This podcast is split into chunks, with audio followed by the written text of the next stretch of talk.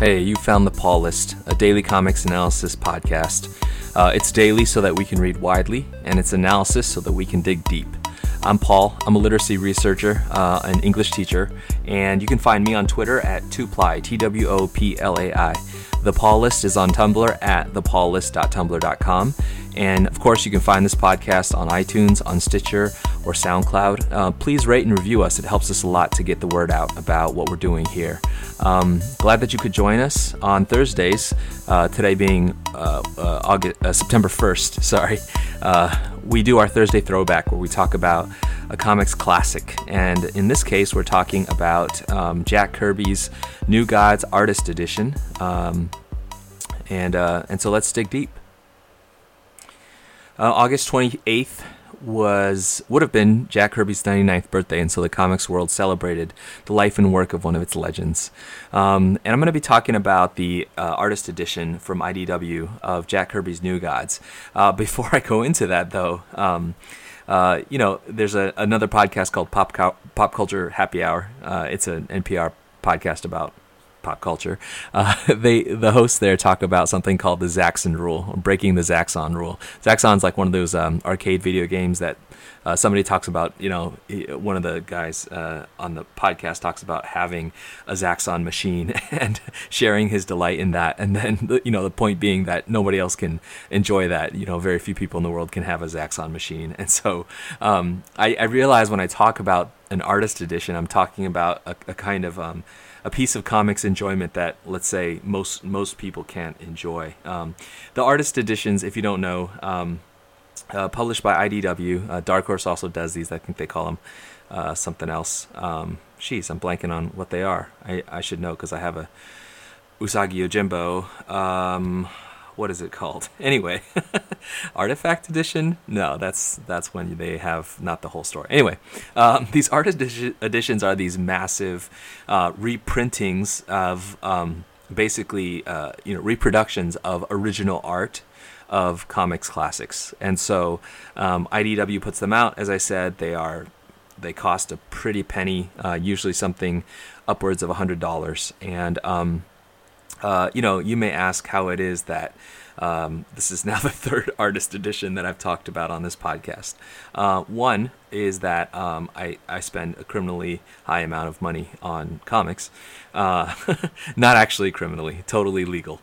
but um, the, the, the, um, the the way that I can afford them actually is kind of by diligently hunting for um, sales, and I've been able to get all of my uh, artist editions at um, significant discounts because I'm always kind of looking for, you know, there was at one point a sale on InStockTrades. Sometimes Midtown Comics, um, you know, uh, puts puts artist editions on sale, um, and then and then eBay. Frankly, um, I have uh, a couple of them that I got for a really good price on eBay. They had some dings, um, but you could still fully enjoy what they have to offer. And what they have to offer are, um, you know, as I said, full sized or near full sized reproductions of the original art. Um, and staring at the original art of something like Jack Kirby's, you know, New Gods is an experience in itself and something that I want to talk about. But I, I want to say first a couple of things, a couple of qualifiers. Uh, I think that hopefully the enjoyment that you can get out of listening to this podcast does not require you to own an artist edition. Uh, I actually really want to talk about it m- mainly as a means of honoring um, the man and his work. Um, and moreover, if you um, I think if you want to enjoy Jack Kirby's work, thankfully, uh, there's uh, a whole lot out there that you can look at. Uh, one is that um, uh, publishes a regular publication called Jack Kirby Collector. Um, there's one in England, I think, that's, that's based in England. That's also uh, that's called Jack the Jack Kirby Quarterly. Um, and some of the, many of those are reprinted, or you can get them digitally from TwoMorrows, T W O M O R R O W S. Um, it occurs to me that they have the same two thing going on that I have in my uh, Twitter handle. Uh, um, but you know, you, even if you don't do that, you can go to the library, you know, and uh, look for some of the volumes. Uh, for for instance, some of the ones edited or put together by Mark Evanier. um, who worked with Kirby, um, who I'm going to talk uh, speak from a little bit later um, in this podcast. There's a Best of Simon and Kirby uh, book. There's a Kirby King of Comics volume that you should check out. Um, there's these Fourth World omnibuses, omnibuy that um, reprint a lot of this stuff that I'm talking about today. Um, and of course, his you know Kirby's Marvel stuff and, and, and his DC stuff is, is everywhere. You can you can get it in, in a lot of different places. Um, but I think it's so exciting and so characteristics of comics as a as a culture that we're now at a point where we um, honor and remember uh, Jack Kirby, that we um, have given the man the credit that uh, you know sort of always been been due, uh, but too late received for him. Um, the other thing that I want to say as a qualification is that I'm not a Jack Kirby scholar, um, as I you know as might be suggested by um, the you know the fact that there is a, a, regular periodical of just Jack Kirby stuff for Jack Kirby aficionados. Uh, you know, there's a so, sort of this whole world of scholarship. You know, you go to any kind of like respectable con, and there's going to be a panel of Jack Kirby scholars and collectors and stuff like that. Um, you know, and, and so in talking about Kirby, um, I, I, I realize that I'm kind of, it's almost like I'm attending a ceremony or I'm invited to speak at a ceremony for a religion that I don't belong to. uh, not that I'm not an adherent to um, the Temple of King Kirby, just that I know that there are others who um, will probably take the things that I say and, and really be able to pick it apart. Um, but that's actually, again, part of the fun of being a comics fan is that we are all to some degree obsessives. Uh, many of us are. If you're listening to a podcast like this, you're probably, uh, I, I hate to say this, this is actually an intervention. And uh, I'm here to tell you that you are an obsessive.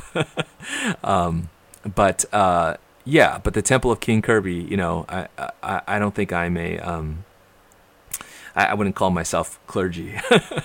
uh, instead, I would nod to um, uh, somebody like Charles Hatfield, who I'll kind of quote at length later on. I think um, uh, somebody like Mark Evanier, who is of course a colleague of his, um, the the folks at TwoMorrows um, and stuff like that. And I think what's amazing about you know all of this sort of attention is that it is a, a demonstration of how comics fandom um, genuinely reveres the things, the people, the work that ought to be revered.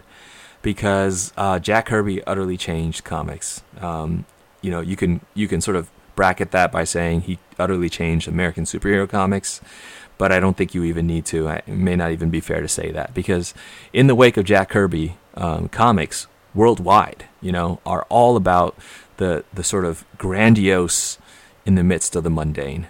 I mean, you watch, you know, these sort of like globally huge box office um, movies like Captain America: Civil War, and that's that's Kirby. You know that Captain America is the creation of Jack Kirby, and the ability finally for cinema to catch up with what comics do in putting together, you know, in sort of holding together this, uh, uh, you know, uh, notion of of, of vast superheroes of you know cataclysmic uh, catastrophe being met by people with powers that are um, incomprehensible and utterly unscientific you know um, but contained in these characters who are sort of wisecracking and dealing with the the um, you know the sort of everyday relationship problems that uh, all of us humans contend with. That kind of grandiosity and you know mundaneness all in a package, I think are um, that quality of comics owes uh, quite a lot to, to King Kirby. And so uh, I think when you think about Kirby, what's amazing about him is is that this here was a man who who lived without the recognition that was due for his genius for you know almost all but the last really sort of decade of his life and despite how obviously and enormously important and beloved his work has been through his whole career, his his long-standing career from his like early work, you know, his his DC uh, work on Sandman through Machine Man, just recently reprinted by Marvel, uh, or you know his stuff with Joe Simon, the Boy Commandos, which I you know I have one of these uh, these old uh, collections of uh, Boy Commandos by by Joe Simon and Jack Jack Kirby, Volume One. To Kamandi, you know, um, that he did for DC in his latter years, or Captain America, as I said, through Captain Victory and the Galactic Rangers. You know, you, you and not to mention the, the, the gigantic role, you know, sort of impossible to imagine the, the Marvel revolution, really, um, the Marvel age without Kirby. Um, but of course, you know, uh, what what we may not think about or maybe we ought to think about is is that you know he never really saw royalty payments for for all of this work that he created until really his last years. You know that that for his whole life this man worked like a slave bent over his his his art board. You know until as as they would say like late in the morning. You know into his latter years not having any much of a pension or, or, or, certainly the respect of his peers, but not the respect of society, um, thanks to comics' status in, in, in the culture. You know, post Wertham and, and so on, you know. And so when I look at a volume like um, this artist edition for the New Gods, what it represents to me is it represents, you know, New Gods is, uh, of course, done by Kirby at the time. He had left Marvel, he was under contract with DC. Um, he still under these massive editorial constraints, but but at least um, he had come to a point in his career where this this man who was just you know incredibly, as I said, a genius, prolific, productive, um, uh, pushing on the frontiers, uh, you know, and yet incredibly humble and incredibly hardworking and incredibly, um, you, you, know, sort of filled, driven with integrity. Um, and, and, therefore maybe never looking out for number one as he ought to have. Um, he, he, he finally was at least you know, free to make his own decision. He he kind of resolved at this point in his career when he's doing New Gods that he's either going to get a full script and the writer will be credited as the writer, or he's going to have command over all of the writing himself. And of course, um, with New Gods and um, Mr. Miracle and uh, all the stuff that's part of the fourth world that they call the fourth world for whatever reason, um, he finally had that. Uh, because you know he, he really wanted to finally to not work under the conditions where if he's going to be the storyteller he you know he, he is the storyteller uh, not beholden to um, somebody else coming in and uh, changing things by you know uh, utterly making con- uh, dialogue that contradicts the action on the page. Because that's what he was as an artist. He was a storyteller. He's a cartoonist. Um, and, um, and and and you know, I think so much of his work, the other thing that sort of makes you revere and honor the man is to, to realize that the stuff that he came out of, you know, he grew up kind of in in the ghettos, you know, immigrant parents, scrappy life. They lived in poverty. They lived in tenements. Uh, he was in a gang as a kid, you know. Uh, eventually, even after becoming an artist and becoming a professional, uh, went off to, to war, as you know, all men his age did, and and survived, survived but barely uh, close to death as a result of war. You know, for the rest of his life, he, I guess it would be what we now call PTSD. Would wake up in the middle of the night with nightmares um, about about the war. Um, times in his life of just grinding poverty, and yet this was a man who would work. I mean, would produce a number of pages that we now think unfathomable.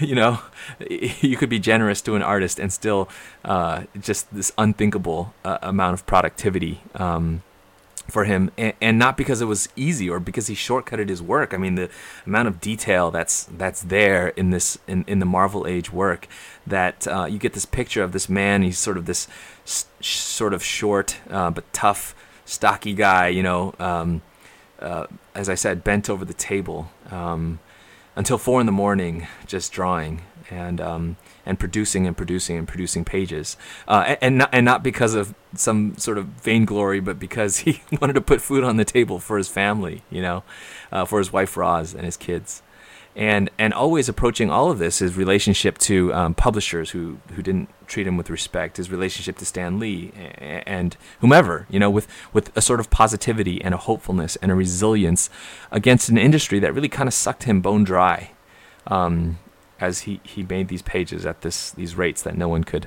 imagine or afford today. You know and so when you're looking at these reproductions of these pages you stare at them you get a sense of that grandeur, knowing that background, you know, and also that toughness in kind of every page and in every line.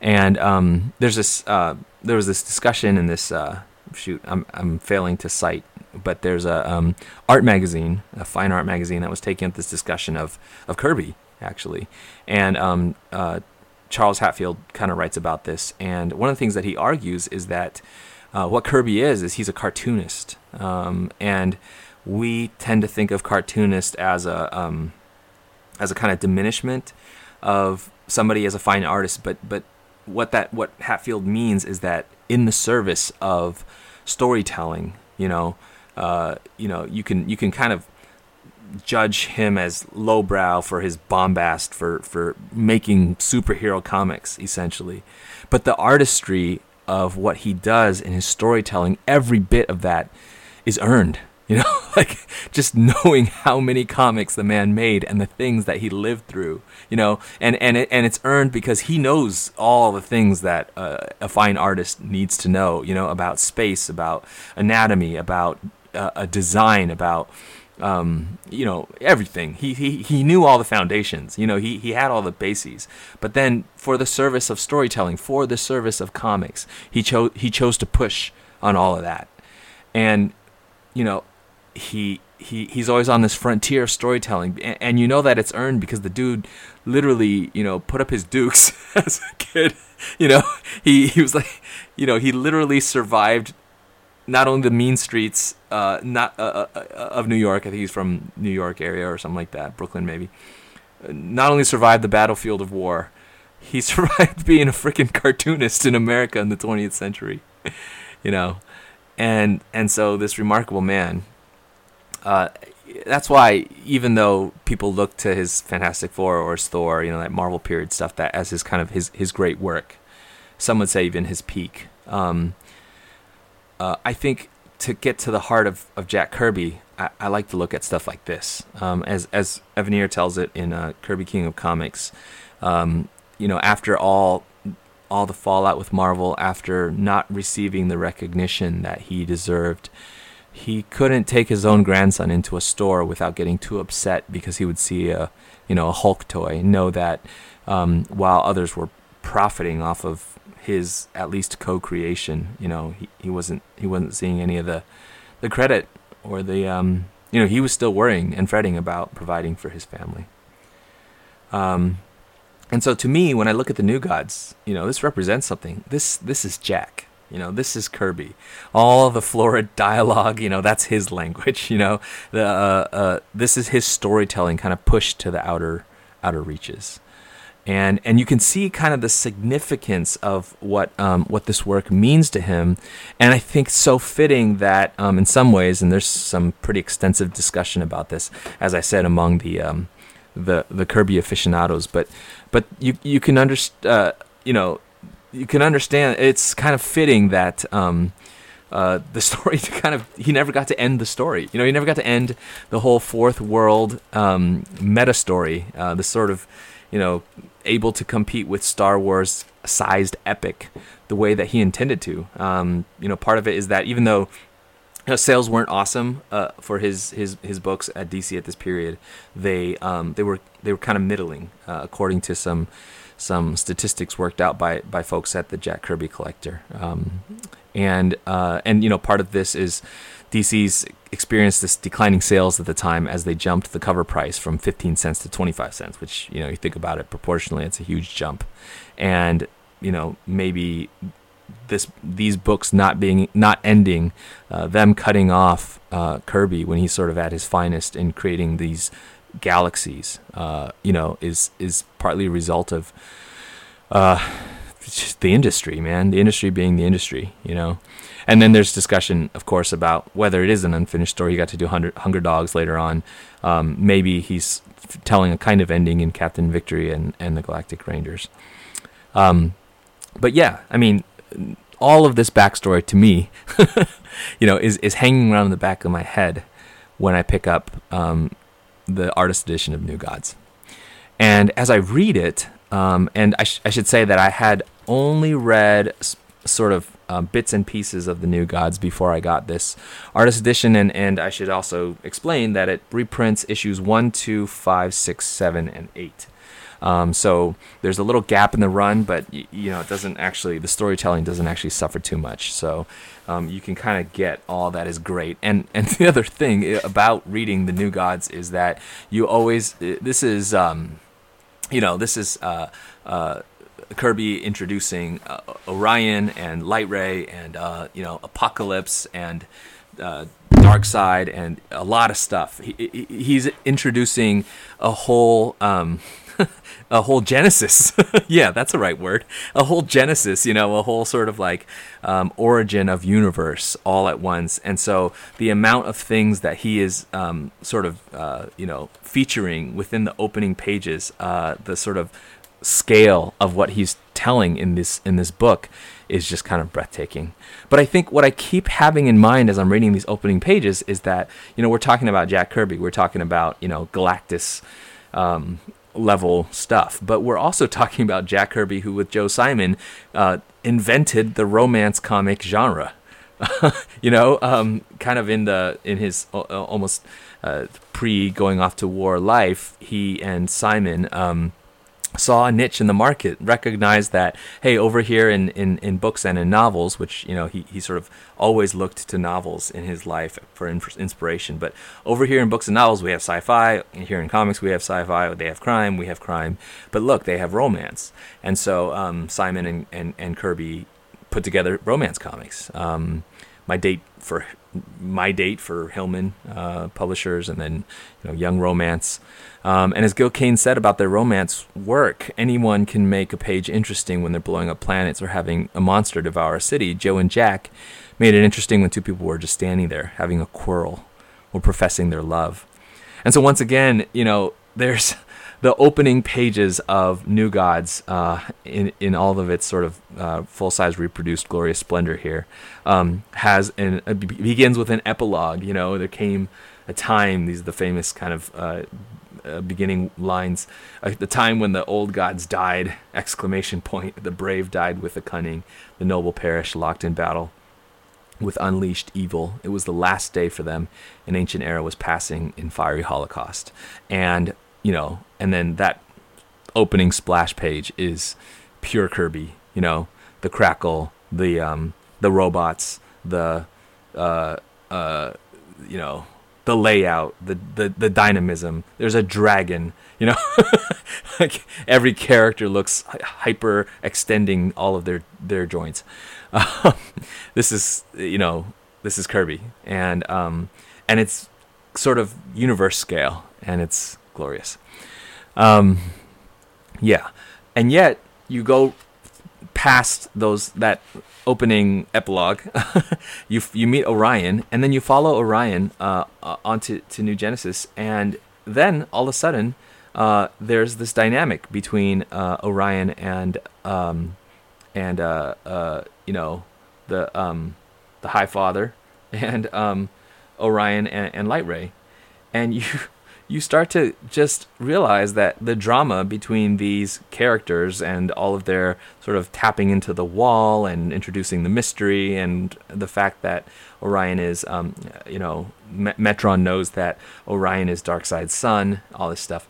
You know, it's, um, yeah, it just, um, it's romance played out in um, space opera. You know, it, it, it's, it's the beginning of space opera. You know, it's space opera, um, the opera side of it, the soap opera side of it, um, and you and you can kind of see again um, Kirby taking the grandiose and also fitting in the mundane and putting them together and knowing the dramatic tension that they create um, for for all of this to be about um, fathers and sons and betrayal and trust and um, and love and also um, monsters and galactic battles. Um, yeah. Let's see. Another thing that stands out in this um, artist edition is that um, the first two issues were inked by an inker named Vince Colletta. And uh, if you know Kirby and you or you know that era of comics, you know that Vince Colletta is a controversial figure. Um, you know, often an artist himself, but um, but became sort of the go-to inker um, at at Marvel and at DC. Um, he most, I think, well known for working with Kirby on Thor um, in, in, in Kirby's long run on Thor. Um, but Colletta's controversial uh, because for many people, he's kind of reviled.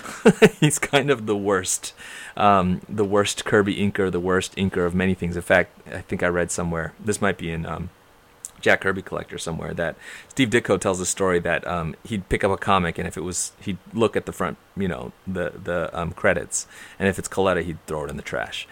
Um, maybe that's not Ditko. I don't know if that attribution is right, but you know, it, it was just people would be incredibly frustrated by Colletta, and um, one reason um, eh, eh, people feel like it's a kind of sacrilege, especially with Kirby, is that um, Colletta was fast. He was probably the the sort of, as I said, the go-to inker because he got it done and he got it done quickly, and he got it done with not without style. You know, he he he sort of had a very um, distinct, a very readable, a very clear style. Uh, tended to draw in these thin and feathered lines, and um, and in some ways that did Kirby a lot of justice. Just uh, Kirby being this very um, you know, uber dynamic and blocky sort of art, this very sort of um, fill every page with action and gesture and, and motion kind of artist. And so I think um, Stan Lee would, would sort of sick Colletta, that's not fair language, would pair Colletta with, with, Stan, with, uh, with Jack to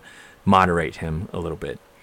Um, but Kirby, obviously a super um, kind person, was respectful and appreciative uh, uh, to Colletta, but um, seemed kind of ambivalent uh, in private, ambivalent at best. um, and uh, and I think I think he even did voice some frustration to those kind of close to him, because and, probably most egregious of Colletta's um, tendencies was that he would actually erase stuff and just white stuff out. Like he would just decide, eh, I'm gonna remove this background stuff and uh, you know, when you look at there, there's all these things online. If you look at Vince Colletta of um, comparisons of the pencils and the inks, and you can see that in the pencils, you know, there's there's somebody standing there in the back, and in the inks, that person disappeared, or all kinds of detail that disappears. Um, and uh, you know, ultimately, what uh, after issue two, um, you know, you see in this collection, issue five um, new inker. There's even a little tag. In fact, I think I should post some of this. I'll post some of this on the Tumblr page. Um, uh, but new inker, uh, issue five. The credits say written, drawn, and edited by Jack Kirby. That, by the way, is itself a glorious sound for all those reasons that I just said. And then it says, and starring a new Celestial with his ebony brush, Mike Royer. And you know, it's a very kind kind of introduction to um, Royer as an inker and I think it was worthy. Royer, generally considered by many to be their favorite inker of Kirby, um, and by the end of his life, Kirby would admit that probably his favorite inker of his own work, um, because Royer was just hugely respectful of the Kirby line, of the Kirby pencils, uh, of trying to retain as best as possible, um, with as much fidelity as possible, what Kirby was doing there on the pencils. And so, you know, to imagine the experience of being Jack Kirby, you know, working until four in the morning on your drawing board, um, sort of bleeding your guts out onto this onto the page, and then to have it inked by somebody that DC sort of keeps putting you with and to see stuff disappear. And then uh, this contrast to have uh, somebody come along who is, you know, downright reverential in the way that they um, respect your, your, your artistry on the pencils. Um, and so, knowing some of this background, I read this. I went to this art edition, artist edition, intensely curious. Can you see the difference? In the pages. You know, can you see the difference as some people say that you can in just, you know, not even an artist edition, a regular reproduction between the Colletta inks and the um and the uh, uh, uh, Royer inks. And you know, looking at it, I think I can say yes. Um, I mean, if you had, if I knew nothing about the, this backstory, and you know, somebody told me, "Can you find a point at which the art sort of changes or takes a leap?"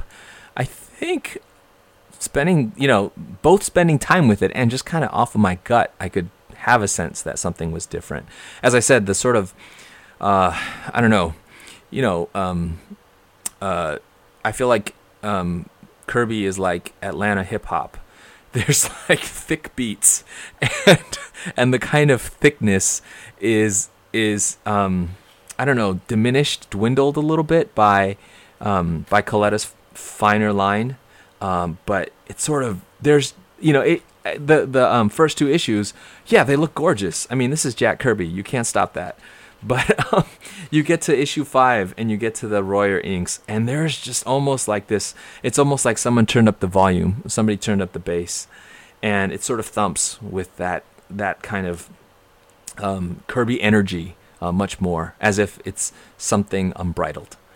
Um, and you know, to be fair to Colletta, you know, he, he, you know, he I think he's exactly he's doing his job basically. You know, this is the exigencies of the comics making business. Because as much, you know, respect as as Mr. Colletta might have had for Kirby, you know, as much as they had the successful Thor run together, he he he's got to ink to a deadline, and he's inking.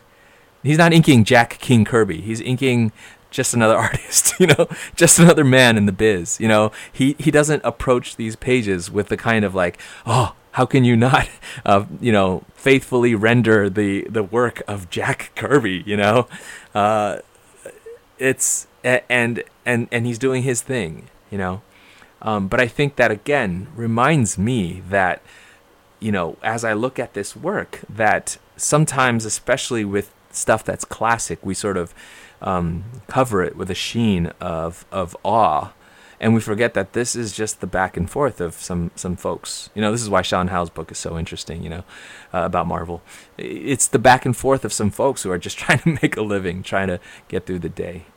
Um, and yet, you look at the Colletta stuff. I mean, there are blotches of whiteout that are very visible. There's places where you can see erased pencil. I'll see if I can take some good pictures of these and uh, share them on the Tumblr page. But um, you can see places where it seems like um, the crackle loses a little bit of its crackle. In fact, there's these pl- areas where um, it seems like he took the shortcut of just kind of where you can imagine Kirby's pencils having great subtlety and, and maybe um, a gradient in, for instance, these like pa lines coming out of something. You know, um, Colletta has sort of inked it bluntly and then used whiteout to create you know white dots rather than the sort of sparkling stars that um, that Kirby renders.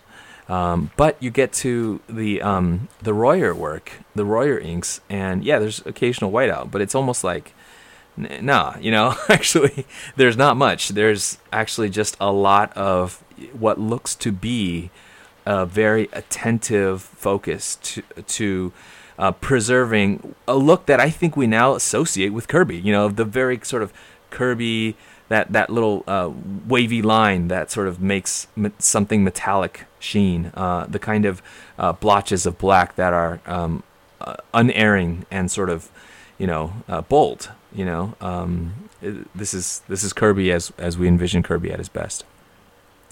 Um, and so um, I guess I I think the relationship of these two inkers and the fact of, you know, having had uh, Colletta at the outset, it, even if it weren't his first choice, is is an interesting reflection of the situation um, for for Jack Kirby at this stage. Again, as I said, working under the thumb of DC, um, still having to prove himself which is sort of a ridiculous idea that he has to prove himself. Um, but um, Charles Hatfield writes about the two inkers in relation to Kirby as an artist and where he is in his career in, in the book Hand of Fire, um, which is his sort of academic book, which is great about Jack Kirby. Um, if you are, and at least in the mildest, um, interested by what I've talked about, I encourage you to get Evanier's books. They're pretty accessible, but I think Hatfield's book is um, for those who want to dig deep. And so, um, apologies for this. I'm going to read um, kind of at length. This is from page 182 of Hand of Fire. He says, Thus the fourth world as a whole does not quite coalesce. It lacks the consistency to which today's graphic novels aspire, or even that of Kirby and Lee's Fantastic Four at its peak. And though the, the fourth world presaged the presaged the graphic novel ideal, it was not created under a production model that could have given it coherence. What it does possess, in retrospect, is sheer mad energy, a deluge of ideas, and a mind rattling intensity of execution. Um, I think that is, uh, this is me now talking about Hatfield. I think that is uh, really eloquently put. Um, that there is this um, energy that uh, bursts from these pages. Um, and and it's sort of like one idea after another that seems like he's been storing up his whole life and can't wait to put together into this world uh, that these these worlds that he's introducing. Um, to continue with Hatfield, it also boasts remarkable graphic power.